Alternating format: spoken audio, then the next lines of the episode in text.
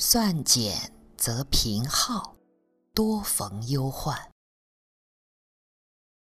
这句话的意思是说，人的寿命既然已经因为犯过而被减少，而且还要被惩罚，生活贫苦，家庭破碎，更会经常地遭逢到忧愁灾难呐。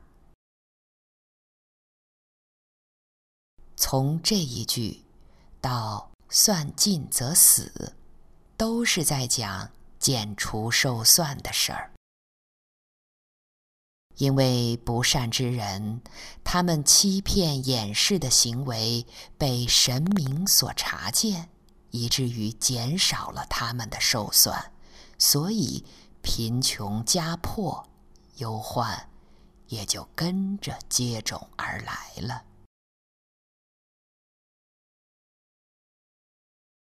福善祸淫，这是造化必然的道理。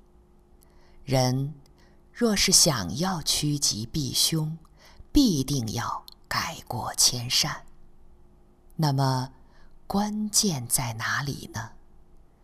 关键应该在于治心。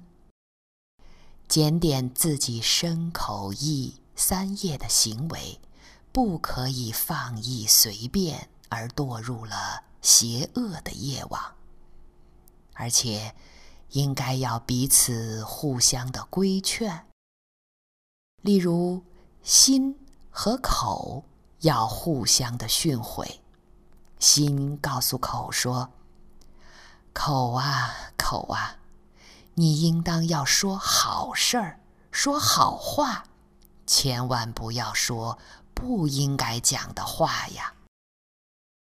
心在告诉身体说：“身体啊，身体，你应该要精进的修行，不要懈怠懒惰呀。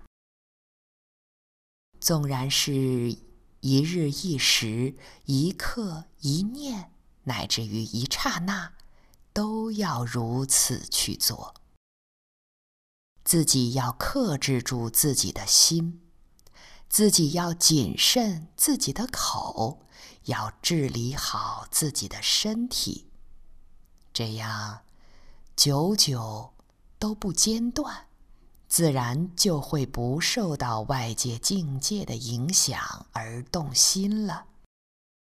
那么此时的心就到了湛然清净。没有欲望的境界了，全体都是善了，这样怎么会被神明减去寿算，弄到了贫苦家破忧患的地步呢？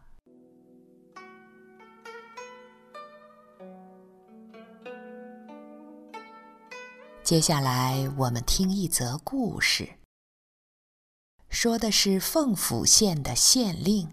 钱若愚，他为人阴险狡诈，在年轻的时候他就已经补了官位，却多是不能做完任期就因故去职了。到了晚年，他的生活更是困窘，儿子女儿都相继的死亡，自己则是沦落到衣食不济的地步。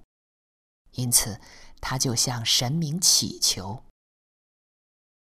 他梦到神明告诉他说：“钱若愚，你因为做了太多的恶业，到今天你的寿命在算减后已经被神明夺尽了，你却还以生活贫穷、家破人亡为苦来求我。”真是愚痴到了极点呐！